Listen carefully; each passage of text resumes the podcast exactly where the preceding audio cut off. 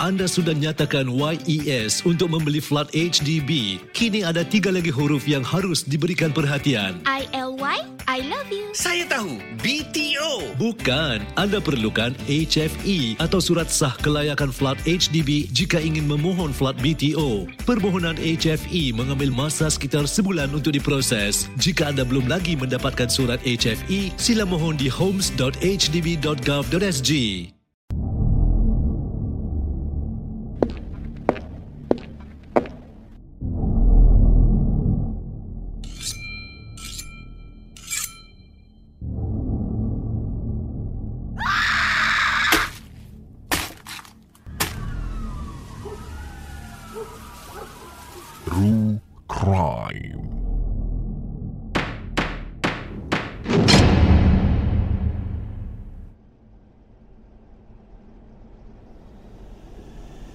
Selamat datang ke musim terbaharu podcast True Crime bersama dengan saya Fadli Kamsani.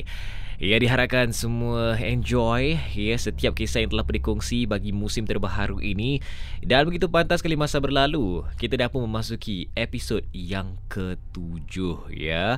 Secara tak langsung ingin saya ambil kesempatan ini untuk ucapkan ribuan terima kasih kepada semua atas sokongan anda di mana saya dapat lihat ya minggu dari minggu ramai yang mendengar akan podcast ini.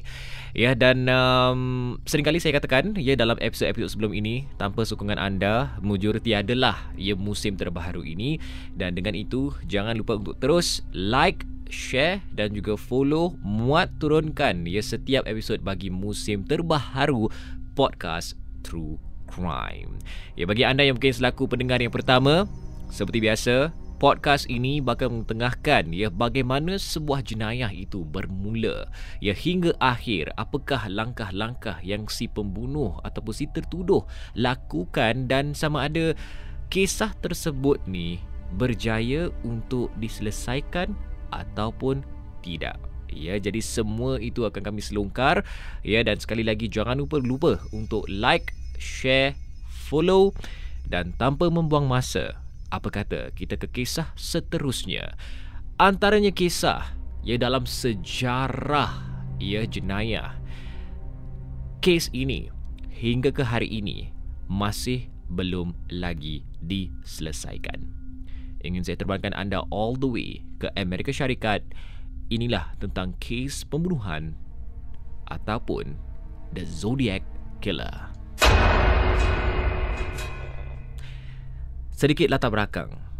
Pembunuh Zodiac ya yang diberikan nama sendiri itu dikaitkan secara langsung dengan lima pembunuhan di San Francisco Bay Area pada akhir 1960-an dan didakwa melakukan sebanyak 37 kali. Hingga ke hari ini, si pembunuh masih belum lagi dikenal pasti ataupun ditangkap. Jadi soalan yang pasti ya bermain di minda anda adalah siapakah si pembunuh zodiak ini?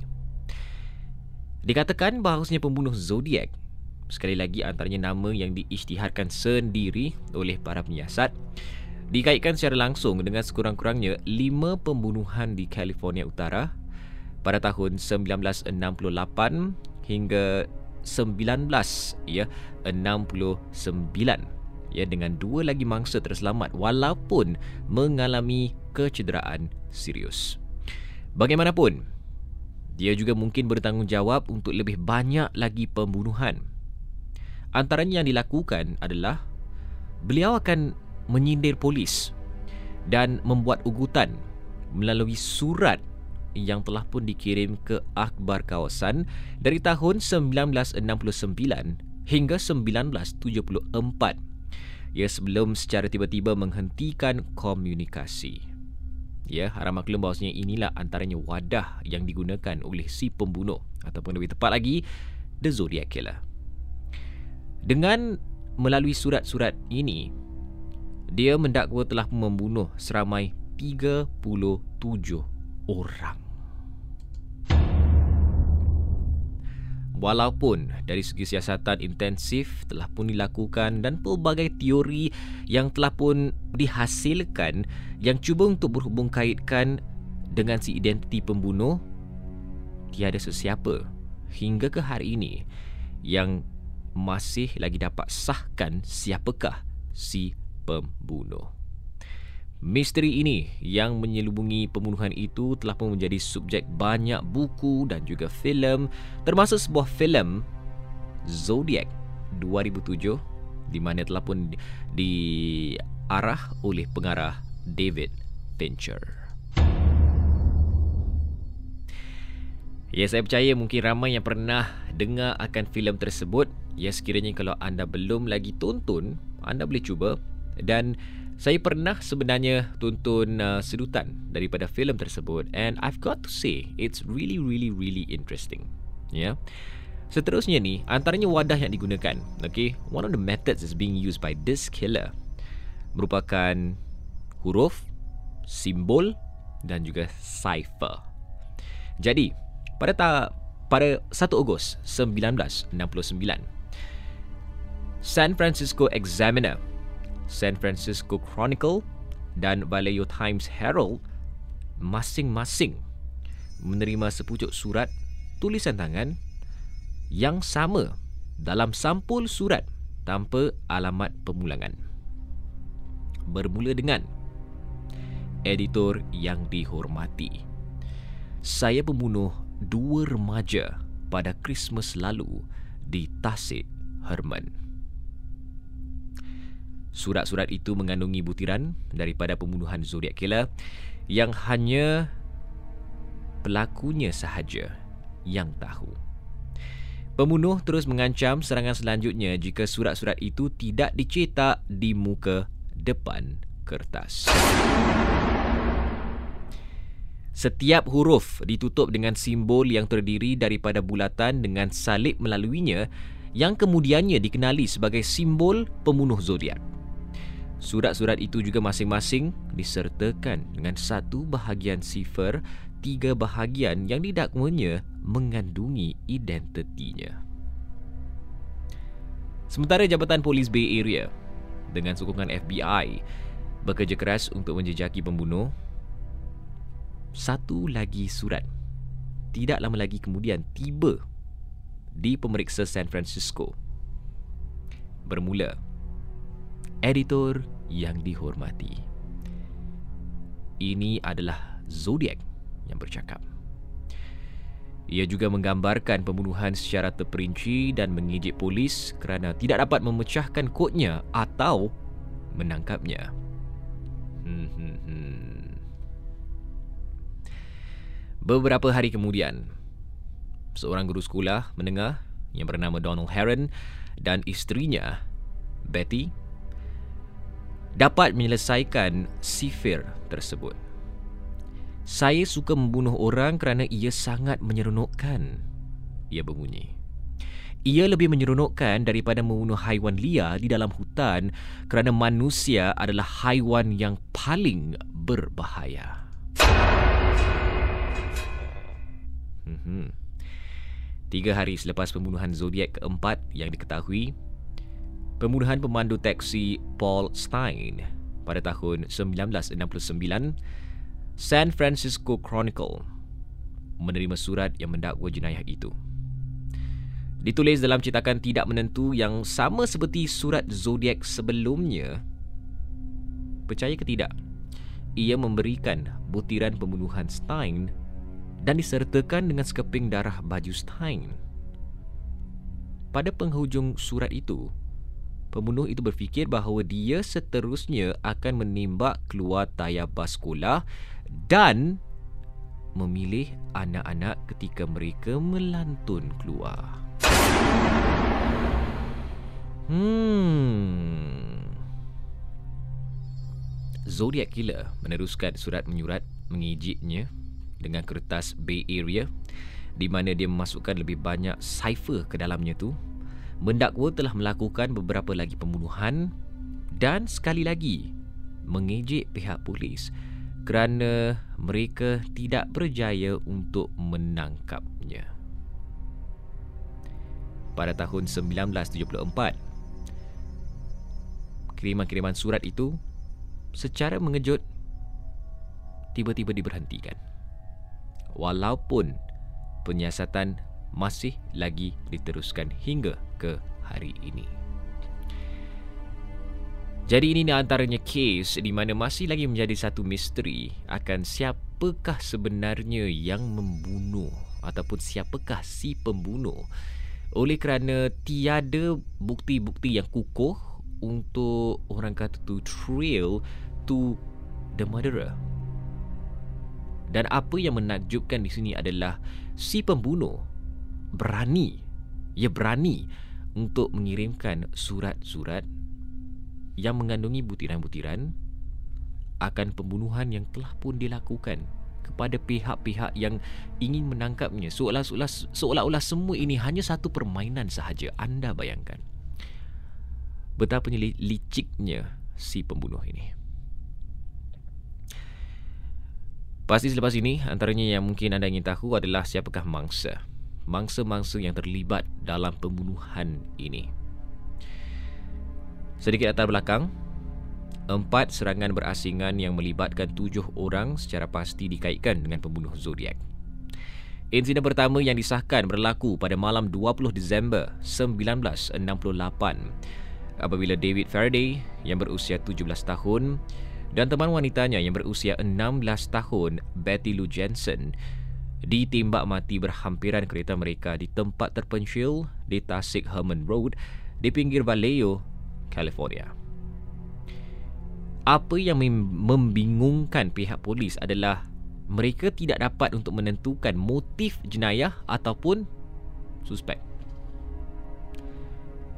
Pada awal pagi 5 Julai 1969, Darlene Ferrin, 22 tahun, dan juga teman lelakinya, Mike McGo, 19 tahun, sedang duduk di dalam kereta yang diletakkan di lokasi terpencil di Vallejo apabila mereka dihampiri oleh seorang lelaki dengan lampu yang menyuluh ke arah mereka. Sejurus selepas itu, antaranya mereka tidak jangkakan adalah lelaki tersebut melepaskan beberapa das tembakan ke arah mereka, membunuh Ferin dan mencederakan Mego dengan serius. Dalam sekali lebih kurang sejam selepas kejadian itu, seorang lelaki menelefon Jabatan Polis Vallejo memberi mereka lokasi tempat kejadian dan mengaku bertanggungjawab bagi kedua-dua serangan itu dan juga pembunuhan Faraday dan Jensen pada tahun 1968. Walaupun terdapat bukti yang merangkumi cap jari, penerangan Mego, cipher yang dicuba untuk selesaikan tu dan gelombang petua dan petunjuk polis masih lagi belum dapat menjejaki siapakah pembunuh Zodiac. Ini yang membuat pihak polis lagi bingung sebab he sent in a scapegoat. Ya, yeah, he sent in or he upah seorang itu untuk take one for him.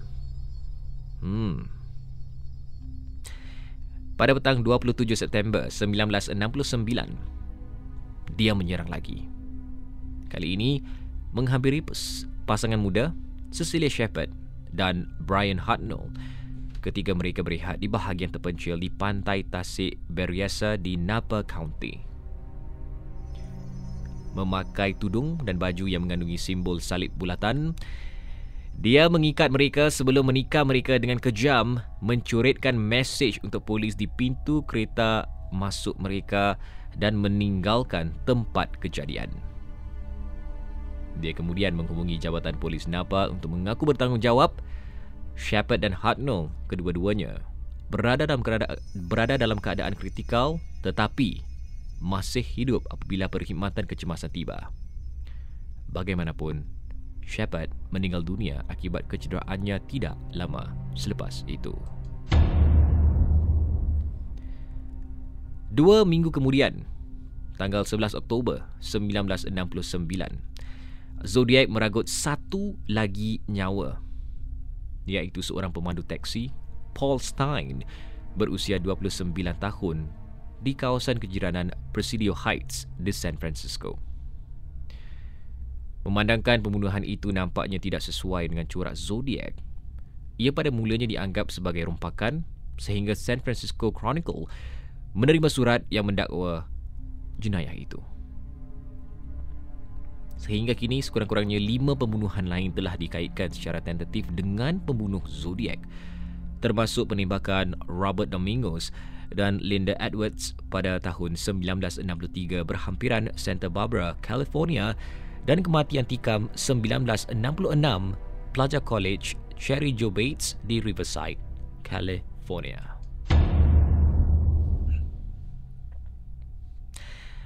Uh, antaranya kisah yang membuat kita berfikir hingga ke hari ini. Ya, bagaimana bagaimana seseorang itu gamak untuk lakukan sedemikian. Jadi pasti di sini hingga ke hari ini the police okay, masih belum lagi mampu untuk join up the dots. Ya. Teori-teori yang diadakan juga masih belum lagi kukuh, masih belum lagi sahih. Jadi bagaimana? Ya, sejauh ini inilah antaranya yang mereka telah pun lakukan, cuba untuk lakukan untuk hubung kaitkan pembunuhan-pembunuhan itu bersama dengan si pembunuh. Dengan penerangan daripada saksi yang telah pun melibat seorang lelaki meninggalkan tempat kejadian pembunuhan Paul Stein pada tahun 1969,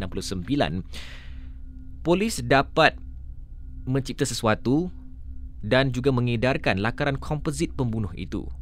Tetapi walaupun terdapat banyak bukti dan penyiasatan terhadap banyak suspek, yang nyata, Zodiac kekal bebas. Lebih lima dekad selepas pembunuhan Faraday Jensen, tiada suspek pernah ditangkap. Ketidakupayaan untuk mengenal pasti pembunuh Zodiac terus mengecewakan penguatkuasaan undang-undang. Misteri yang menyelubungi kes Zodiac juga terus menarik perhatian orang ramai dan telah mengilhamkan lebih daripada bahagian teori yang saksama mengenai identiti pembunuh. Bermula dari munasabah hingga tidak masuk akal, ini termasuk ya dakwaan bahawa dia adalah Anna Cat Kaczynski atau pembunuh yang disabitkan Charles Manson atau bahawa dia akhirnya berpindah ke Scotland dan melakukan lebih banyak pembunuhan di sana sebelum mencari kebahagiaan dan meninggalkan cara hidupnya yang amat amat amat jahat. Jadi itulah antaranya teori yang dikatakan ataupun yang cuba untuk difikirkan oleh pihak penyiasat. Jadi kini pada Oktober 2021 ya beberapa dekad kemudian.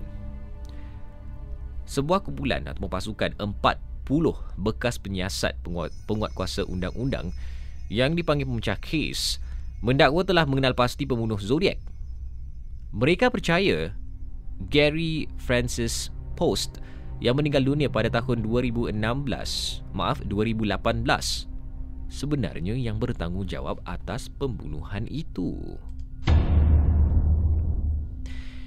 Menurut akhbar USA Today, tuntutan ini sebahagian besarnya bergantung pada bukti DNA yang ditemui di tempat kejadian pembunuhan Cherry Joe Bates pada tahun 1966 di Riverside City College di California. Selain itu, pemecah kes mendakwa bahawa Post mempunyai saiz kasut yang sama dan parut dahi yang serupa dengan pembunuh Zodiac dan bahawa surat kepada Akbar mengandungi anagram namanya. Bagaimanapun, pihak polis tetap bertegas bahawa Bates bukanlah mangsa yang disahkan oleh pembunuh Zodiac. Bermakna, Post tidak dijadikan suspek. Pada tahun 2002, maaf, pada tahun 2022, pengarang Jared Kovac menulis buku penyiasatan bertajuk How to Find Zodiac dan secara tak langsung membuat hipotesis identiti pembunuh sebagai Paul Doe, seorang lelaki kawasan Teluk San Francisco yang telah pun meninggal dunia pada tahun 2007. Dia mendapati bahawa Doe dan Zodiac telah menunjukkan minat melalui penulisan dalam membuat bom buatan sendiri terutamanya daripada amonium nitrat dan baja. Di samping mempunyai bentuk yang serupa dengan pembunuh yang disyaki, Doe juga bekerja di limbungan kapal di Vallejo pada masa pembunuhan itu. Dan itulah sedikit sebanyak tentang kes pembunuhan Zodiac di mana hingga ke hari ini the actual killer masih belum lagi dapat ditentukan. We all do not know, kita tidak tahu sama ada dia masih lagi di muka bumi ini ataupun tidak. Tetapi yang nyata bagi semua mangsa may they all rest in peace. Bagi anda selaku peminat kisah-kisah ngeri, kisah-kisah jenayah, sekali lagi jangan lupa untuk like, share, follow podcast terbaru musim terbaru ini. Dan moga kita ketemu dalam episod seterusnya bagi podcast True Crime.